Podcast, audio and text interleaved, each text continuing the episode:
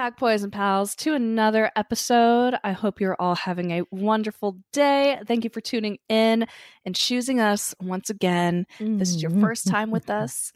Welcome. Settle in. Settle in. all right. So it's uh, Harini's day to tell this topic at hand. What's it going to be, Harini? Oh, wow. We're just jumping right in. Oh, yeah. Yeah, let's do it. I'm down actually, because Okay. this is a good one, and the Mhm. I'll tell you why it's good because. So I'll probably this will probably be my antidote, but Okay. my parents were here this weekend. We finally tricked them into staying with us for the weekend, and it was really great. They loved it. They loved being Mhm. pampered by us, but it was so sweet because on the drive from my brother's place to our place when we're taking them back home Mhm. my dad was like, I have a story for you for the podcast. And then he's like, I, I, I pulled it out of the magazine. I brought it from San Diego. And he pulls it out of his back pocket and Yeah. he gives me this, like, I'll show it to you. Uh, is it like a folded in a four square Yes, piece of paper? Yep. yes. And he, oh, it's the side. It's this. So he sent it to me. It's from Chemical and Engineering Magazine, CNN. That sounds like some very dry reading. Oh, yeah. You know, it sometimes they have good articles, but most of the time they don't. Yeah. So, anyways, this is a story that my dad did. I was going to do something totally different, but Mm. I don't know. I just felt not obligated at all. I was like, you Right. know, this is very sweet. You know, he brought this to me, and it was actually a very interesting read. So, Great. that's what I'll be doing today. So before that, I will list my sources. So I already listed one chemical engineering magazine article. That was by Dalmeet Singh Chawla, chemistry world article by Rebecca Trager, Magnolia reporter article by Deborah Hale Shelton and Benjamin Hardy, and Arkansas. It's an Arkansas nonprofit news network. Okay. McGill by Dr. Joe Schwarcz, and Popular Mechanics by William Herkewitz. No wiki Hmm. this time because this is hot off the press Okay. ish. All right. Yeah. It spans from like 2019 to like now. Oh shit. That's that.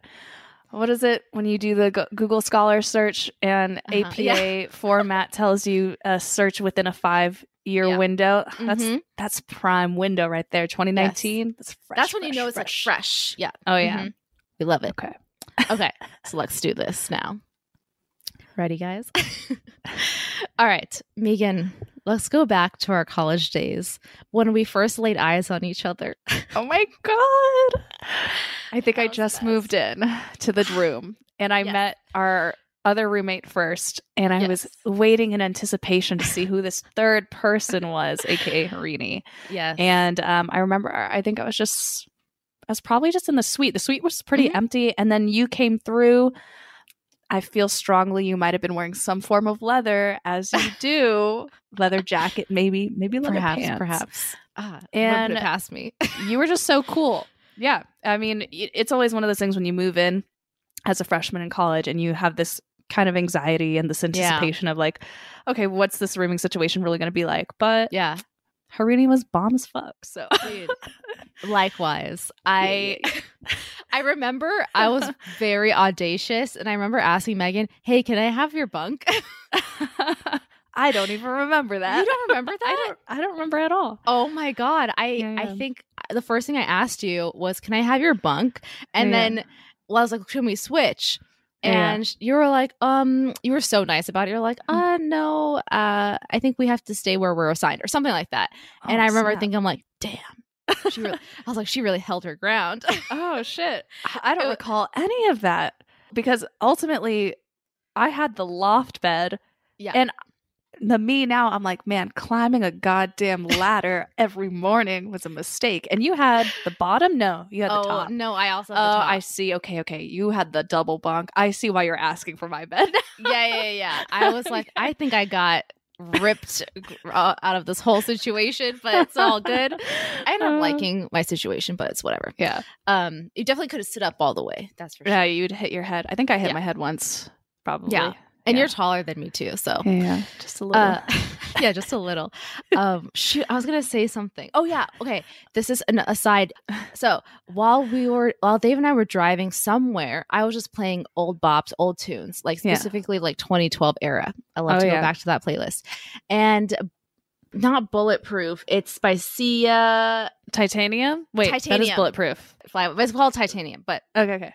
Yeah, Anyways, so I was telling Dave, I was like, this song has such a special place in my heart because it has, it's tied to a very specific memory, which I'm curious if you were at. It was the Mm. very first week, I think it was like Spirit Week or Zero Week, whatever they call it at UCSD, where they do all kinds of fun stuff. All the RAs collectively for all of um, ERC, they Mhm. basically put on like a mini rager in the yard, in like the court Hmm. courtyard Okay. and they it wasn't anything crazy they just like blasted music and there was like some lights but Yeah. at, it wasn't a lot of people it was maybe Yeah. like 15 people yeah. but i was one of those people because i was like i just want to meet people like Yeah. whatever and then they played it was the very last song and they were blasting titanium and it was 10 p.m 11 p.m you don't really know anybody but like all of you guys were all dancing our hearts out Oh to shit. titanium and it was just the most beautiful enriching moment because i'm just like yes like this is it this is my moment i'm starting a new chapter of my life and we're all dancing together it just felt very surreal and i was curious if you were there No, I don't think I was there for that, but that sounds amazing. I feel str- I feel that it's likely I was probably with my sister somewhere. I was Mm, mostly spending time with her my first week. I know. that's um, right yeah i forgot Yeah, Mhm. but Titanium that was hot shit in that time. Like that was the song. My memory of Titanium, honestly, which kind of ruined the song for me. oh no As I went to Korean barbecue with a couple teammates, and then they invited some of their non-teammate friends, you know, from the dorms. sure And one of the non-teammate friends brought her ukulele to Korean barbecue. what and she was playing Titanium on her ukulele in the middle of a restaurant. And I just never will understand that. What of all Yes. songs to play on a ukulele and why was playing the ukulele so popular back during that time know. i feel like everyone was trying to play the ukulele I don't think it's a time period thing. I think it's everyone who goes to college in their like in their Mm. young freshman. So- I don't. Yeah, that's like Yeah. for some reason the The ukulele calls to. 17 to 18 year olds when they go to college. I don't fucking know. It's so weird. Uh, I don't love that. I don't love strumming that. it while we were grilling meats on the Korean barbecue.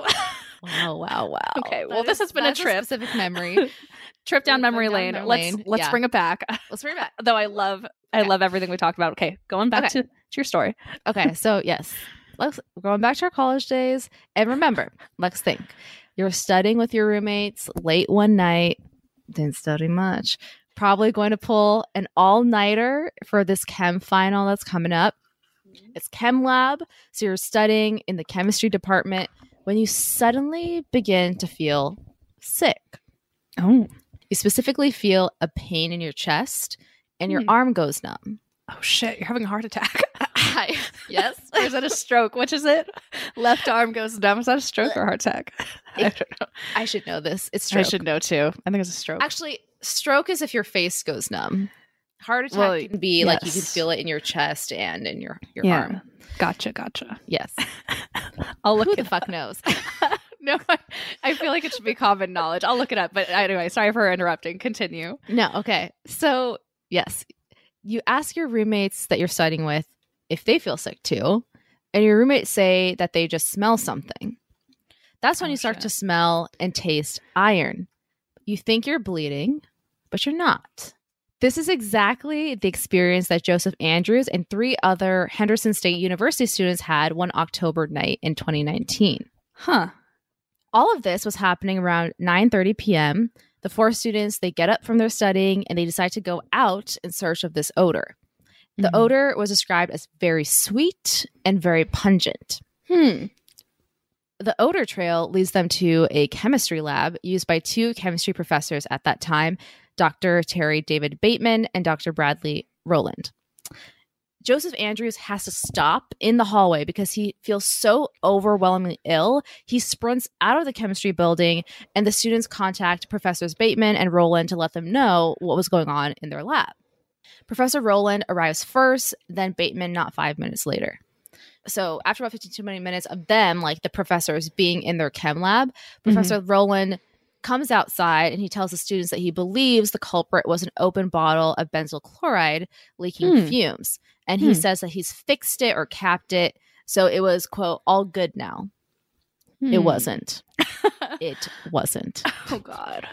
The next day after the chemical spill was Tuesday, October 8th. Classes continued as usual, but the students could feel something was wrong. A biochem student says he arrived for class at 8 a.m. and he smelled this really strong chemical smell throughout the building.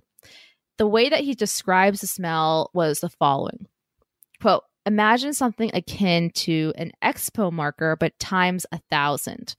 Mm. He was immediately concerned for safety and he knew that he didn't want to nor should be breathing in whatever it was. Hmm. Yet classes continued throughout the day until noon. How interesting. I mean, I Uh, feel like mhm.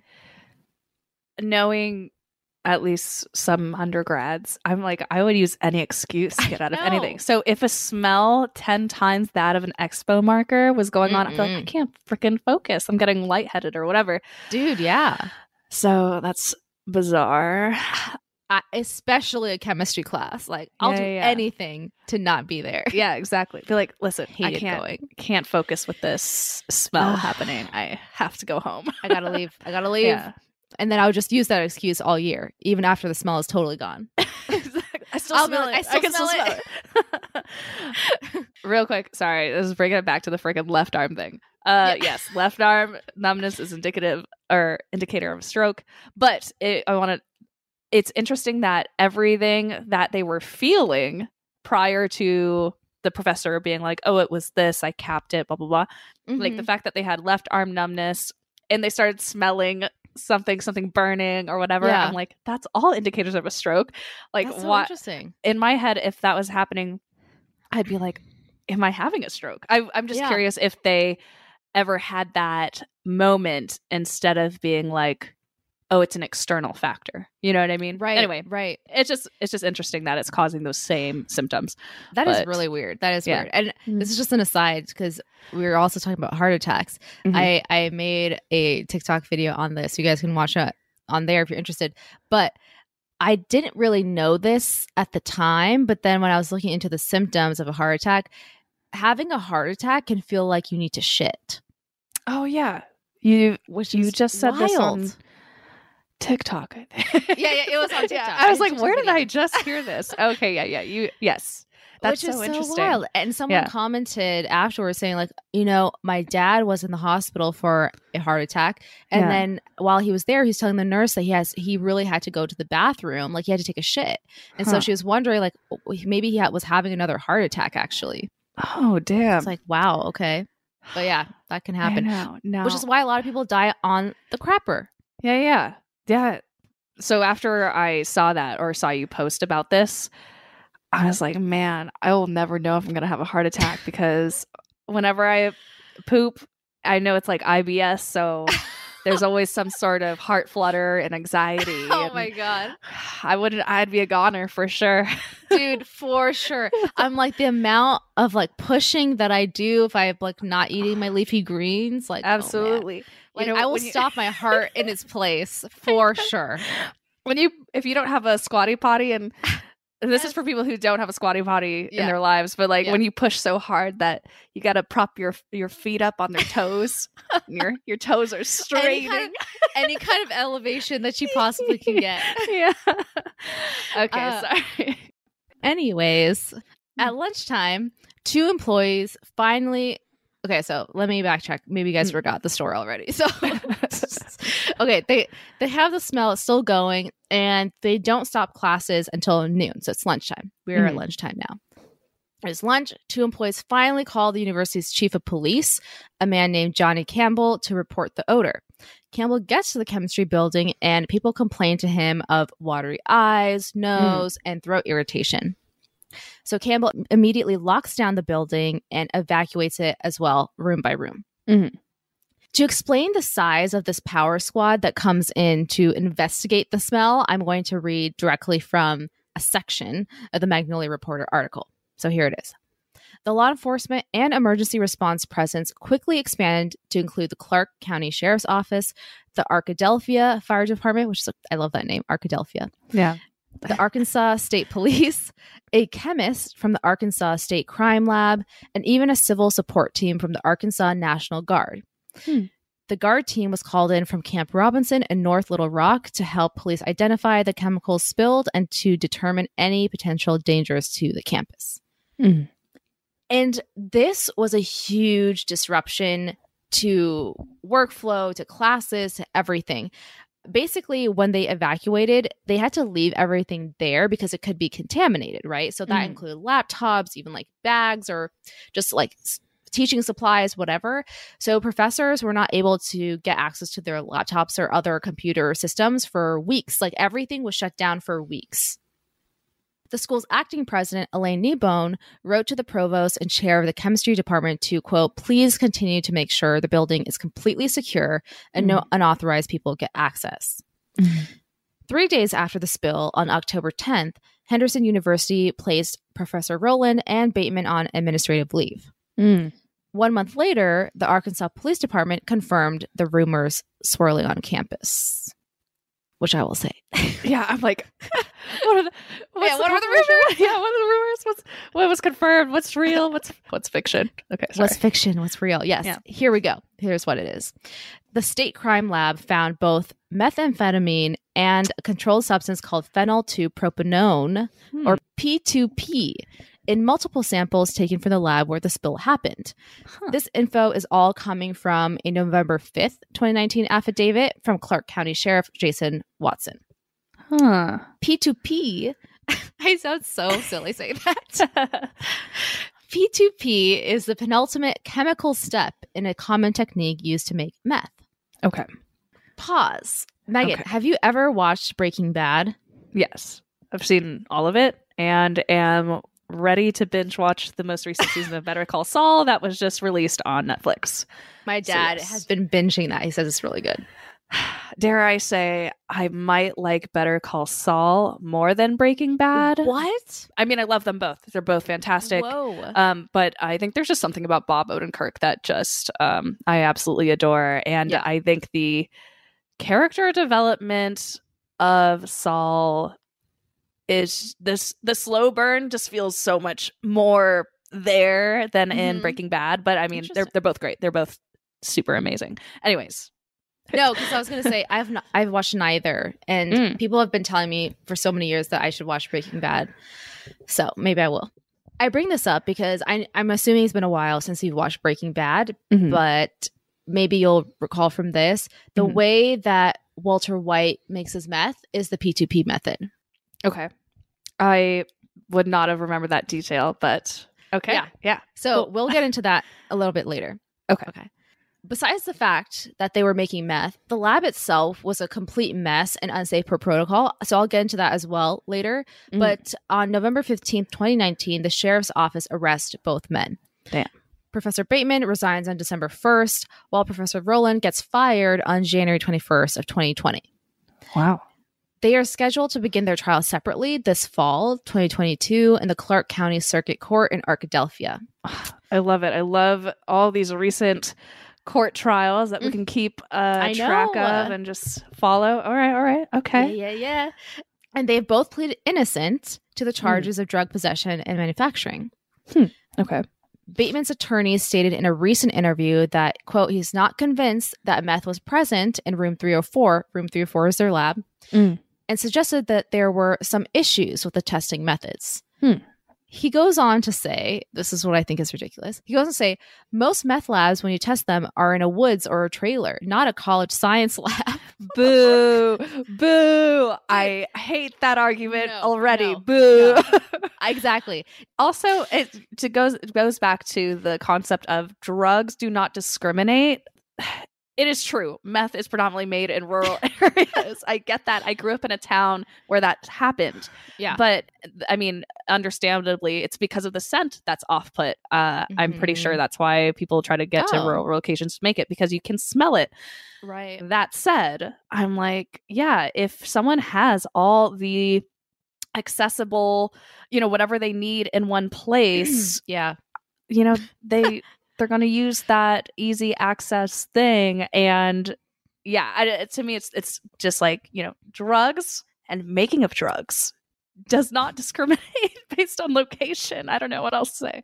I agree. Yeah. And also, mm. if you're not going to make it in a backwoods trailer or in the woods, the next best place do is in a freaking chem lab. Like, right. come on. Where it's on. sterile. You're going to make a better product there. It just all makes sense. But who, uh, I mean, they're plating innocent. So I don't know if they're making a product, but I would understand why they chose a chem lab.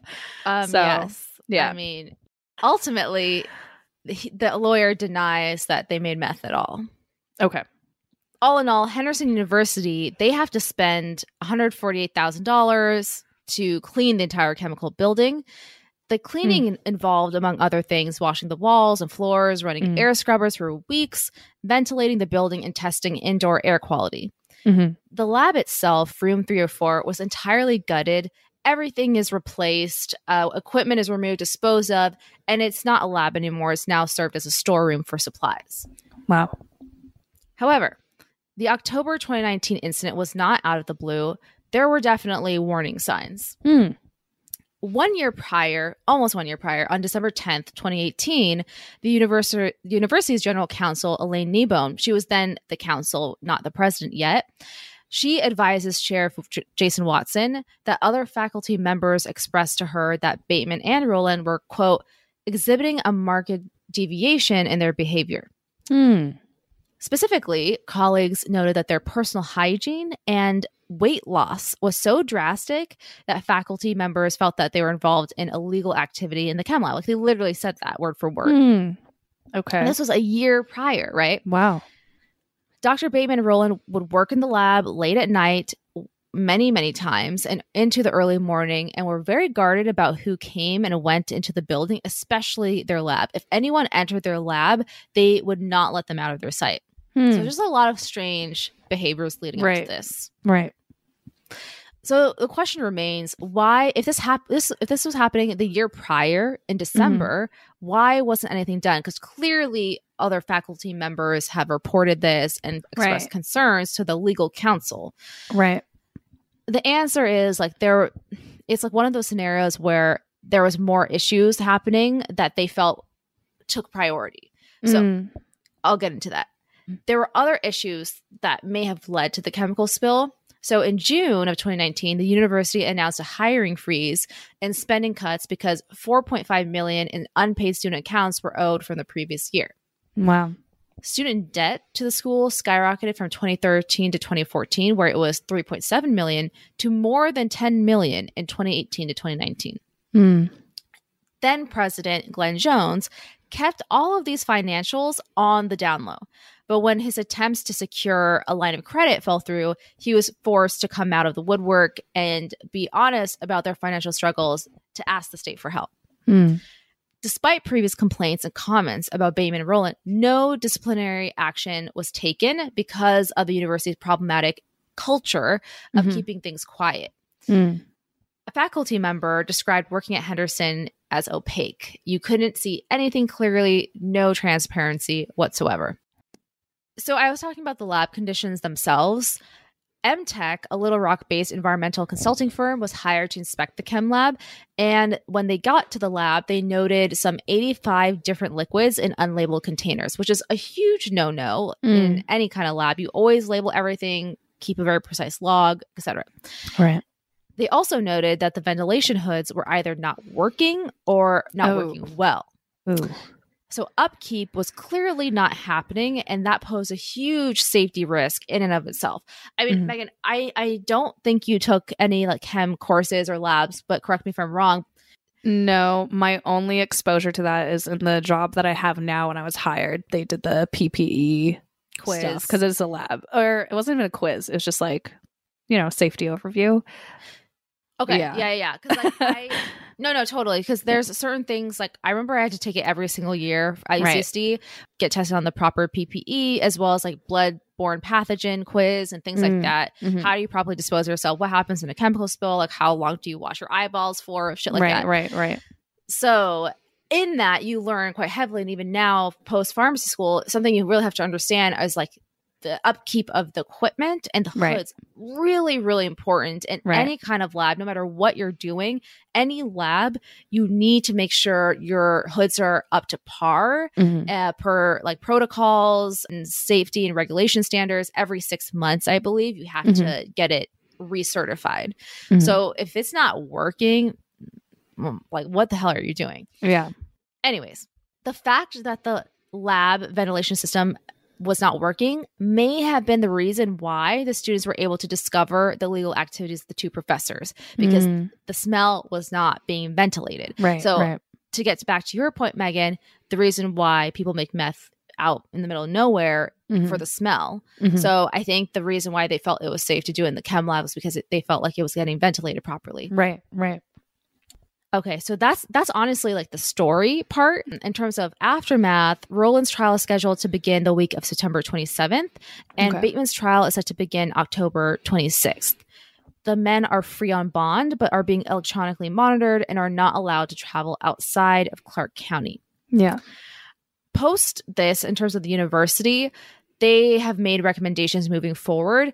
Among them was the creation of a new admin, which is director of risk management, which they definitely need to have. Actually, Megan, I don't know if you know, I'm does UCSD have like a risk management department or anything like that?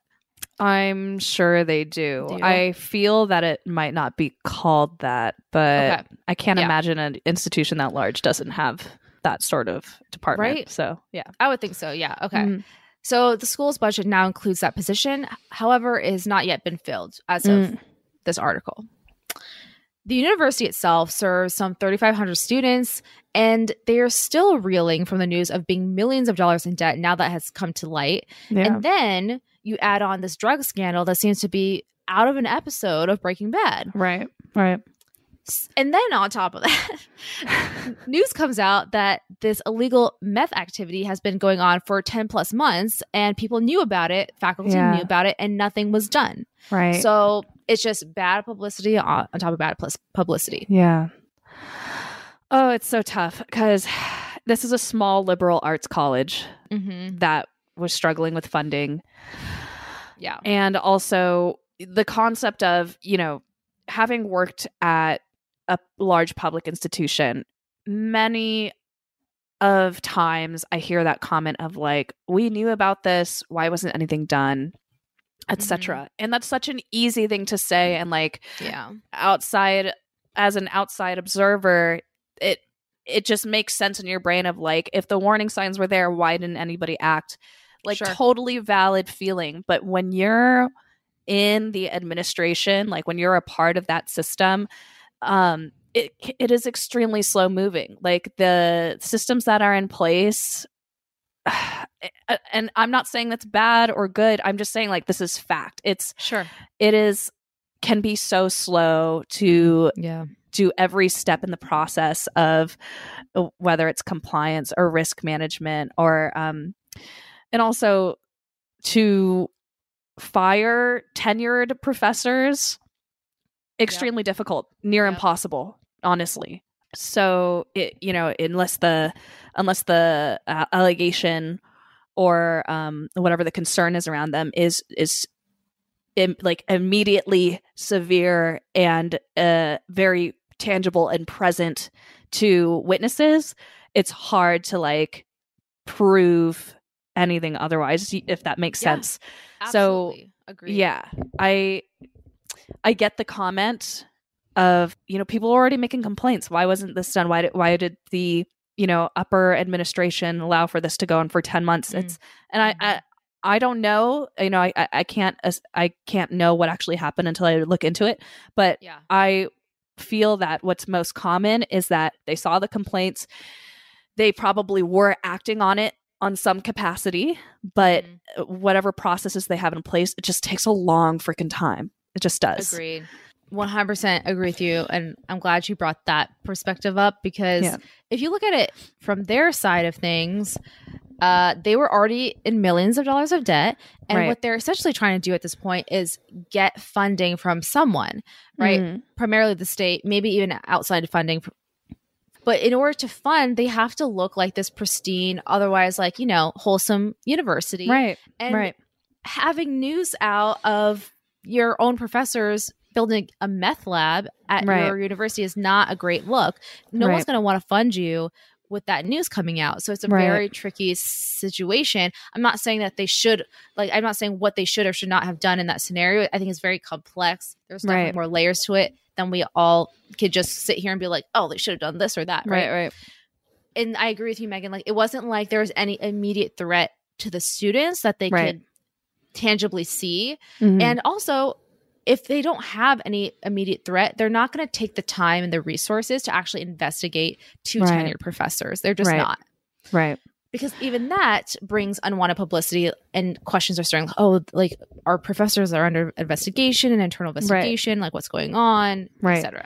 and and also it's that um it's that idea of visibility too like you um they could have very well been investigating but because they don't want this to be public or they don't want ultimately the students to have this mindset of oh our education is being fe- interfered with the reality is i i mean i feel strongly i have no proof i guess but this is just how i feel i feel Mhm. strongly that they probably were looking into these professors but because it's so Okay. hush hush you know or Yeah. invisible to the public's eye or the student's eye it feels like nothing was being done. You know what I mean? Mm-hmm. Sure. Sometimes when things aren't visible, you wouldn't know. You wouldn't know the timeline. You wouldn't know what's happening True. behind the scenes. But um yeah. So what I'm most curious about though is the story of the professors. Like, you know, what causes someone to go down this path? It almost seems too easy to liken it to Breaking Bad given that they clearly were ha- the school is having financial problems um you know i'm like my brain skips from point a to point b to be like school was having financial problems maybe these professors had pay cuts they had to make some side money right. and then they're starting to you know they have access to a lab and, now they're like might as well utilize this for some other ventures Totally. the other side of me is like as you know i've always wondered i think thanks a lot to breaking bad there's actually this kind of um I wouldn't say it's a forgiveness towards the creation of meth, but it's almost like because it's so like chem like when people think about meth, they they now think like, oh, it's chemistry, it's it's science. And yes, it's it's impressive chemistry and science that ultimately leads to a drug that cause a lot causes a lot of harm. Sure. Um, but I do think there is that weird narrative around meth as being something that's very sciency. You know what I mean? I, I don't know if you under like you I agree with you that. mean. Yeah. But um that said, the other the other part of me, like my theory is like, you know, what if these were two professors who were just like, you know, uh, we have the resources. I don't want to sell this drug, but I've always been curious on how to make it. And Mm. like why Mhm. not? Because it's it's it's answering a curiosity, it's you know, it's science related, it's chemistry. Why not try to see if we can make it just for funsies? And right. I'm like, to me, I'm like, if I had the chemistry background and the knowledge and the tools to do it, uh, to to any DEA that, that Mhm. would be listening, I don't have any of those skills. I don't have any access to any of this stuff. This is me just being an idiot. But like, I'm like, I could see the appeal of being like, could I make meth? Like, is that Right. something I could do with no intention to sell? I don't know. I, I'm curious to know what brought them to this that point. I'm curious too, and unfortunately, they don't go into why because they are pleading innocent at this point. So right, they're not going to admit to that. But Right, the thing right. is, like, uh, in my perspective, and I think the general perspective is like they they obviously were making meth in that Right. lab, and they were clearly tasting their batches. right, right. Using You it, know? yeah, They're using it, and um, whether they were selling it is another whole Right. scenario that we're we're not sure of, right. but they definitely were. So um, just a little bit about them, and then we can go into like how you would make meth, I Mhm. guess. yeah, Um, Bateman was an associate professor of chemistry, and he began teaching at Henderson way back in 2009. So he okay. was a tenured professor, was there for a while. He earned his bachelor's degree from Henderson itself. and his doctoral degree from the University of Arkansas at Fayetteville, according to his LinkedIn. Rowland, a Texas native, came to Henderson from Huston Tillotson University in Austin in 2014, and the two professors were co-advisors of the HSU Chemistry Club. So they've been buds for a while. Yeah. In his first year at Henderson, Prof- Professor Rowland gives an interview at The Oracle, the student newspaper, in which he declared his fondness for the show Breaking Bad. of course. It's like one of those things like, oh, that did not age well. I know. God damn it. And Rowland goes on to say, I thought it was a great show. It was spot on and accurate when it came to the science and has gotten a younger, newer generation interested in chemistry. Mm. I feel mm-hmm. like it was a wonderful recruiting tool. Oh, yeah. I mean, uh, okay, wrong. like yes, there's it's all correct, but this is where I, you know, it's one of those things where I'm like, but you're missing the point of the show.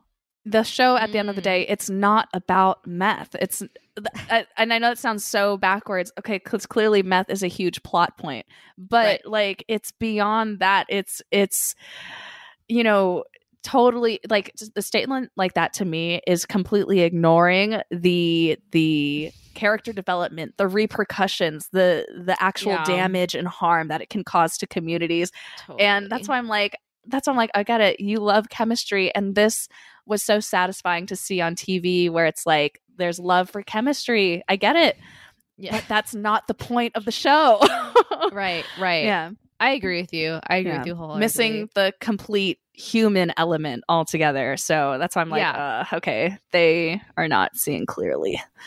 And this is just more fuel to his fire of the trial. I'm sure they're going to use these words against him. It's not great. It's not great. Yeah. So, um, yeah. So, okay. Well, anyway, so that's basically the story. So now I'm going to transition to more, you know, the toxicology and the science behind making meth. Mm-hmm. And let me tell you, Megan, I was, I was really like, I had my hand over the enter button so many times. Be like, do I really want to enter the shit into Google right now? Like, right, I literally right. wrote, "How do you make meth?" Like, I was like, uh, oh yeah, God. I understand. It's, I was like, I, am ready for my door to be broken down right I now. Know. FBI, open up. I like, I know, I know.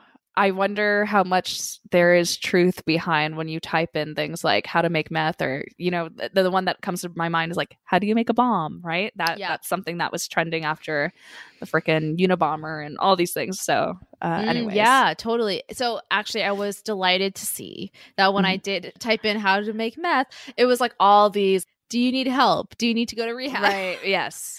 you know, very like smart. Kind of yeah. like very, yeah. Very smart. Yeah. Know? Exactly. And like how desperate are like how desperate are you for this product that you're willing to make it yourself now? Yeah. Right. Totally. So. And I was like, wonderful, wonderful. Just like some light research. And right. uh the other articles that popped up besides like hotlines were right. um like you know like WebMD type of sites where they're like how to spot um equipment right. and products that are used in meth in your home right. or otherwise. Yeah. Just like that kind of behavior, etc. So I was like, oh, that's interesting. Like I've never researched this before, so it's good to know like what would pop up. Right. Well, uh, that's funny that you wrote how would you make like how to make meth. Very straightforward. I, I, I, know. Like, you know what? Good good on you. I would definitely I would have written something like the chemistry of meth. you know, or like something. You know, I did pause and I was like, there must be, there must be, Harini, like, there's must be a better way to write this. Like, I don't, I've got time. right. Uh, let's uh, just get to the point. Yeah, yeah. So, so here's what I found out. And I kind of already knew this. Um, I have to, I'm going to shout out Zuri, Zuri yeah. and Shane. Please fact check Missouri, but I believe when they were in pharmacy school, and they were telling me this when I was still in college, they, I think they were telling me that at their pharmacy school, like one of the first things that they learned in their lab, like classes or component of the curriculum was mm-hmm. how to make meth something uh-huh. like that like they were taught the components in the lab of like how you would put things put it all together uh-huh they don't tell them exactly how to make it because that's dangerous of course. But i think they like taught them enough where they would eh, be able to spot it if someone for example because a lot of these things you can buy over the counter. Right. So just for them to spot it as a pharmacist if people are buying it at the store you would know and you can report it. So right. sorry if you're listening to this let me know if that's real or if i just made that shit up. No it's i I mean, I know it's real, but for the you're, you you all are gonna be like, okay, how is this even credible? I know that it's Sudafed is like the top product to buy over the counter Mhm. for meth making purposes, and the only reason I know that is because they're well, actually, I feel like it's mentioned in Breaking Bad too. But I Probably, watched a recent episode of American Dad where Steve, the son, unknowingly helps like uh Oh meth God. addicts um like they do an exchange like the meth addict is like i'll buy you guys alcohol if you buy me like 180 boxes of sudafed and steve's like okay yeah like let's do it and Oh my yeah, God. that's so That's kind Yes. of funny. Okay. Yes, that's correct. Yes. Great Mhm. transition because there are multiple ways to make meth. You can make it using over the counter meds like Sudafed, as Megan Mhm. said, which is basically just pseudoephedrine, Mhm. Which is why, uh, Megan, have you ever bought Sudafed? no I've Okay. never- it's um It is a good drug. decongestant like blood vessel um Yes. dilators Constrictor. or Constrictor. constrictors okay opposite. Yeah. okay Pseudoephedrine is a stimulant through and through. Mhm. And I have bought Sudafed actually. The most recent time, my dad actually bought it for me. Mhm. And uh, when you buy Sudafed over the counter, maybe you should just do this just for shits and gigs, Meg, just to have it like in the in your cabinet sure but- sure and for the experience of it. So when you go buy Sudafed over the counter, you have to obviously buy it from you have to buy it from the pharmacist. right You can't buy it from like the front counter. right So you go to the pharmacist, you buy your Sudafed. like, You, well, you say, "Can I have some Sudafed?" Because it's not in the aisles; it's Right. behind the counter, even Right. though it's over the counter. So they give you the Sudafed. Like, okay, you want Sudafed? What do you which What do you want? Right? Mhm. So like, I want this. So like, okay, so they give it to you. You have to sign your name in a log first of all. You have to sign your Okay. name, your address, your phone number, uh, and then you have to show them your driver's license. okay You have to be at least eighteen years old, okay uh, and then they log the number of tablets that you've bought, Okay. the date that you bought them, how many um, boxes you've bought, and the strength. And the reason why there's so much information that they put in there is because you can make meth out of it. right And that's the main reason and Yeah. the only reason. and you are only about allowed to buy a certain amount per day. So Okay. you can only buy 3.6 grams in one day or nine grams in one month, which is why they log it. Once you've bought Sudafed, you're in their system. right So if you come back again, they'll know, which is probably why they have, if you're really going to do it, like, maybe, no, I'm not going to say it. right that's fine censor, censor. um nine grams how how many tablets would that be Uh, what size tablets do they usually come in how many milligrams is in one tablet do you know I don't know off the top of my head, but that's a good question. So let me Okay. just like look it up really quick. Mhm. And as I'm looking this up, just to note, Sudafed PE is Mm. not Sudafed, okay if that makes sense. Sudafed PE is phenylephrine, so that is also a nas- nasal decongestant, but that's purely over the counter. Like you can buy it from the aisles and it's in the aisles, no problem, because it's not pseudoephedrine. It's just Right. phenylephrine. It's, but Sudafed only with no PE abbreviation at the end, that is pseudoephedrine, which is you I have to get got it from behind the counter. Okay. gotcha i was like sudafed pe that's sudafed's cousin that likes physical education too much and is Exactly. too much of an athlete to be uh having a good time with drugs so 100%. 100%. just kidding athletes do drugs sometimes just put that out there it's a thing all the time. All the time. No, I'm kidding. all of them is like Sudafed PE. And I'm like, no, I want the Mm. real shit. You gotta, you know how it's like Google search first page. You gotta skip to page nine because I'm sure that's where it's all hidden I know. for for okay. reasons. You know, to page nine. Yeah. Okay. So I found it. It's um, it comes in 30 milligram, 60 milligram, or 120 milligram tablets. oh shit, 120 sounds like a lot. 120 is a lot. It's a Yeah. lot. So if we do the math, because I'm not good at math, divided by 120, um, that's 30 tabs. If you're gonna go for the highest strength. That's 30 sounds like tabs. so much. 30 tablets of 120 milligrams. Yeah, that's a lot. I feel like you could make a little batch of meth with that. I'm kidding. you I don't know. So that's 30 tabs that you can buy in one day, and then 75 tabs that you can buy in a whole month. So oh, that's okay. That's seems like even more. Yeah. Wow. it, it is. That it is more. totally That is more. It Damn. is more. Okay. Um, Huh. Yeah. So just for everyone's knowledge. Okay. However, the method Bateman and Rowland use is the P2P method, as I said. This method is generally a lower grade me- meth that they Hmm. make, and it does not require over the counter drugs. Hmm. And as I said earlier, the P2P method is what Walter White used to cook up his meth in Breaking Bad. How interesting. Because in Breaking Bad, as you know, Walter White, he's a proud ass bitch who's all about my product is the cleanest, the, the bluest.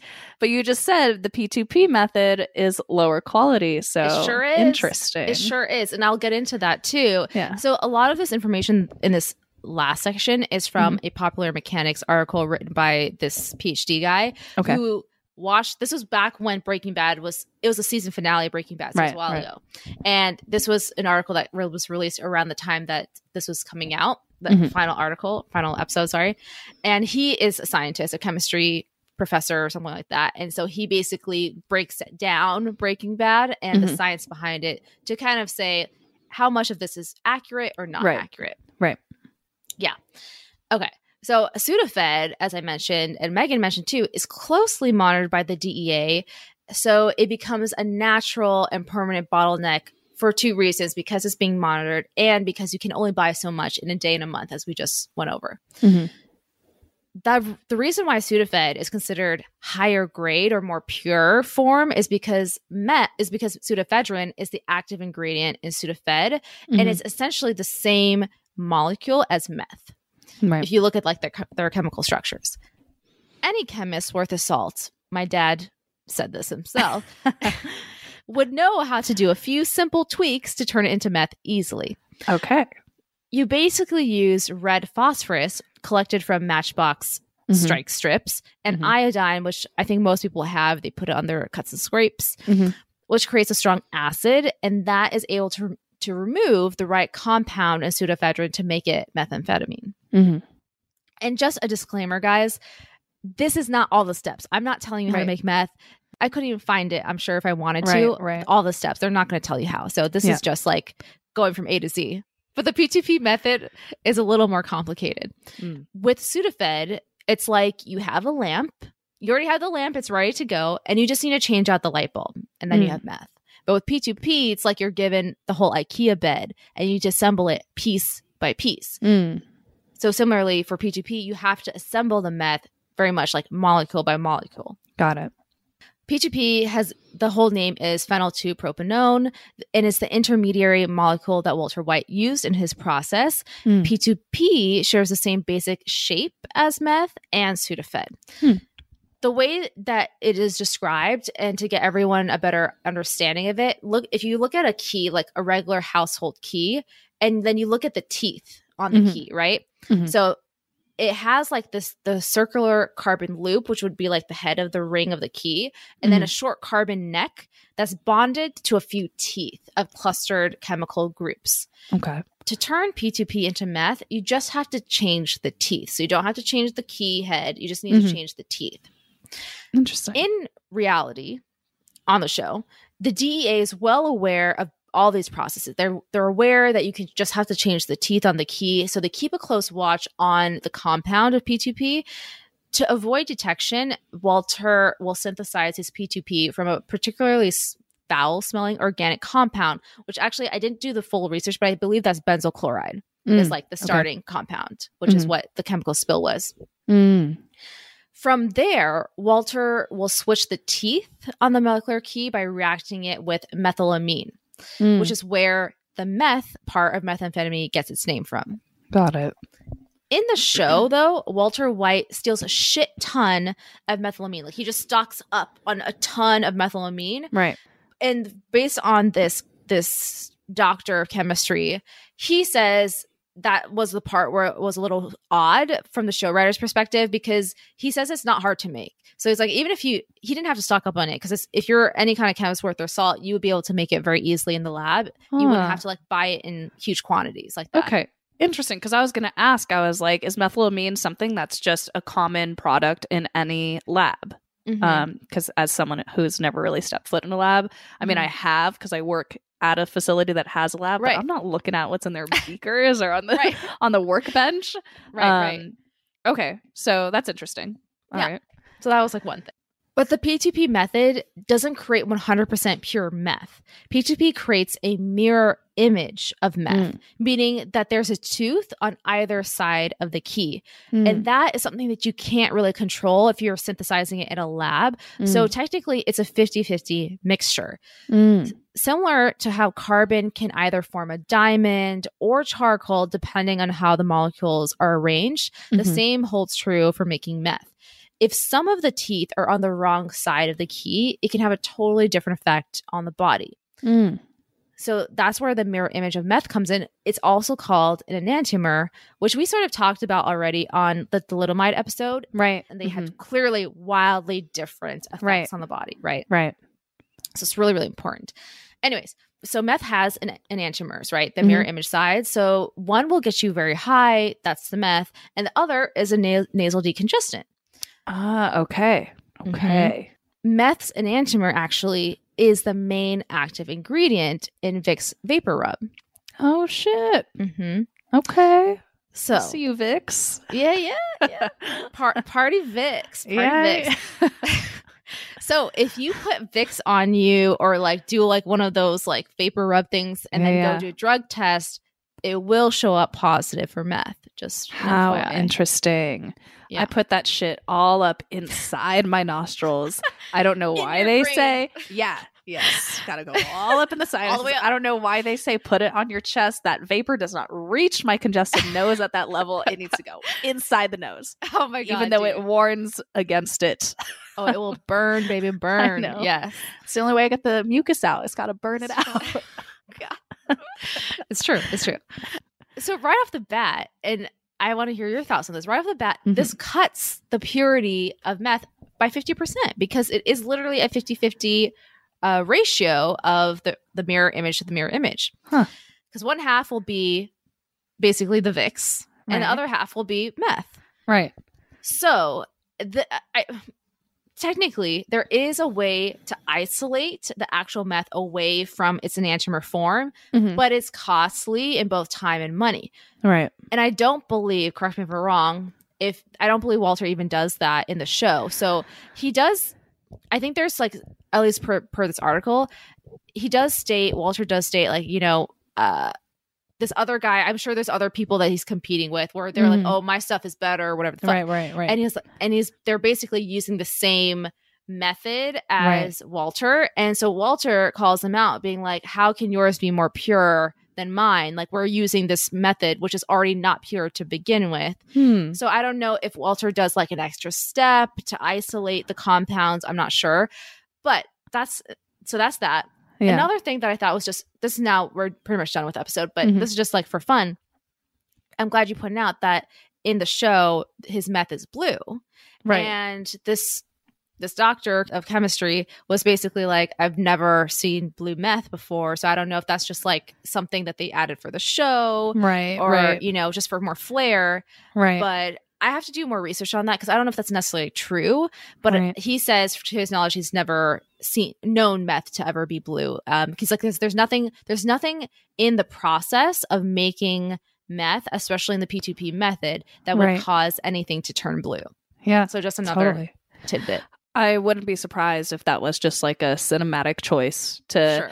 to drive home this concept of Walter being an extremely proud chemist and meth producer that right. he, like it needed something to differentiate his stuff is so clean and good that it's literal ice it's yeah, blue yeah. like ice not that ice is blue but you get the idea right. um, um but i yeah i would be interested to re-look up maybe even rewatch because my in my mind I'm like that's that's such a huge part of the storyline and his and who his character is that um I'm like, there might have been a part where he does do an extra step where he takes away the nasal congestant, uh, nasal decongestant yeah. aspect of his meth. Yeah. But you know what? It's it's just been so long since I've watched. But that's a good question because then I'm like, then at the end of the day, that makes Breaking Bad just another um you know tv show that got right. some stuff wrong apparently right, but right. um it, it just the the con like the idea of inconsistent writing i think is hard to cope with because we i think people who did watch breaking bad And um, dare I say, people who didn't even watch know how much that that show is loved to a point where Yeah. it is still in the top 10 of best TV Oh, shows yeah. of all time on if you look at lists it's Mhm. all uh, uh, subjective but you know whatever so Mhm. interesting interesting i do want to look that up later Yeah. very interesting I will say the guy who wrote this article on popular mechanics, he Mhm. did say that was like the only thing that he found was interesting is that it's blue and maybe Right. the purity aspect. Uh, I don't, Right. I don't know the show. I've never watched it, so I can't like speak more on that. But excuse me. Overall, he said. 99% of the time it's extremely extremely accurate he's like the Wow. the writing and the research is very high caliber yeah uh, and I and me and my dad was saying is like the stuff like the way that they talk, the science about it, the chemistry is absolutely on point. Right. So um, you know, hats off to that team for, Yeah. for that kind of writing. I love that. I, I I wonder. You so as people who are into chemistry and stuff, and they watch the show, that's that's their takeaway. I'm like, I wonder what uh, if you're like a psychiatrist and you watch that show. Yeah. Is your takeaway like, oh, you know, the writing about a complete sociopathic narcissist is spot on. That's the Right. best takeaway of the show. Like- Right, totally. totally. So okay, now Mhm. maybe maybe I'm this is for another day. I think I'm gonna start watching Breaking Bad because Yes, yes. I think it's I've heard too many times it's a good show and that I like it. But uh two things. Mhm. Is is uh Walter White a good person? I guess that's one Um, thing. I say no, and I Okay. think that that would be the general consensus for Mm. majority of audience that watches. I don't know. I've never heard someone disagree with that opinion. That said, I did watch the show, and it's not like I went onto, r- you know, Breaking Bad Reddit and got, you know, I, I'm a fan of the show, and I can appreciate it for its good writing and its great acting and all these Mm. elements. But I never was to a point where I became obsessive and I needed to. Right. You know, maybe obsessed is not the most fair word, but yeah, I didn't go on like forums or like fan Sure. fan bases or anything like that Sure, Um, sure. But I would say no. Um, I so think there's that's no pretty like clear. protagonist, really. I don't think there is. I, there might be some people in the show who you'd con- consider protagonists, but it's all within the context of well, who's the antagonist to that protagonist in that moment. Mm, I gotcha. Walter White, at the end of the day, is an ant. I think starts as an anti-hero and ultimately becomes a villain. got it. Yeah. Yep. I think you would enjoy it. I originally I didn't watch it when it was fully on TV, like on Mhm. cable. I watched it once once it was fully finished. And I didn't watch it for a long time because I'm I'm such a lazy bum when it comes to binging. Like in terms of yeah. if I know a se- show has more than four seasons, it already becomes so daunting to me, and I'm like, oh, it's too many episodes. But Yeah. um, I think you know, Breaking Bad is just that good that it's easy to get through it and Mhm. not feel overwhelmed. So Okay. Gotcha.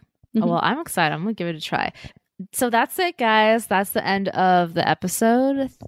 And yeah, I was gonna say I should have left um or should have kept the meth song for this episode. it's okay. We can do the Third Eye Blind. Yeah. That's a meth song. Anyway. Yeah, I, yeah, let's do that. I'm down. Okay. Cool. All right. That's the end of the episode, guys. So we'll head into antidotes. Yeah, okay. I'll start.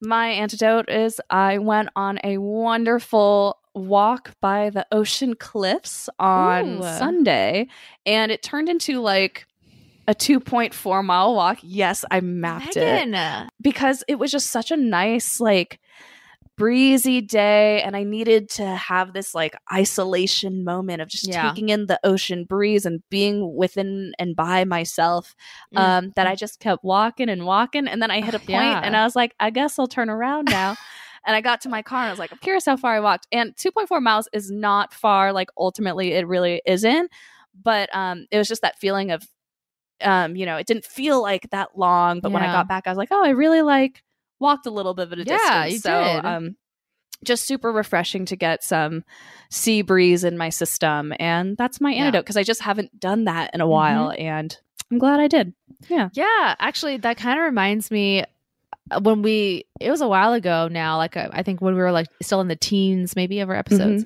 uh when you were talking about you would take a walk every morning Yeah. I don't do That's that so nice. anymore. I know, I know, but it's kind of reminds me of that. Like, Yeah. you, yeah, you enjoy doing that, so it's nice. I do. I do enjoy doing that. I, you know, that changed because of work from home situation changed. Mhm, I no longer live immediately by the beach. Um, Right. So those those are things that I miss. And so I was like, you know what? If I'm gonna want to keep doing that, I got to be intentional about it. Yeah. I. It's only like a 15 minute drive. It's fine. Um, Yeah. But it was very rewarding because it brought back that feeling of you know just taking my everyday walk. Yeah, Yeah, yeah. love it. Beautiful, beautiful. Um, my antidote is I already talked about it a little bit before we rec- started recording, Mhm. but uh, this weekend was my brother's bebe's first birthday.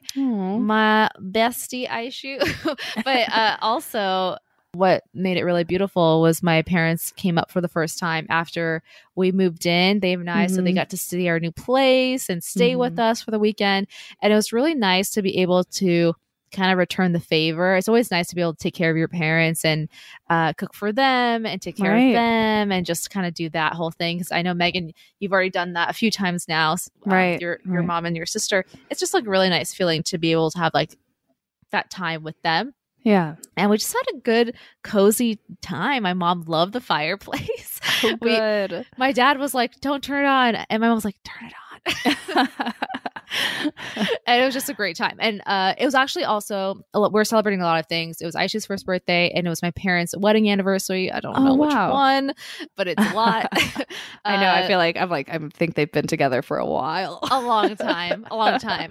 And as part of like the games, I guess my brother and Swetha put together a trivia oh, of nice. all like family trivia for all Yeah. the years that they've been together, plus with the kids like us.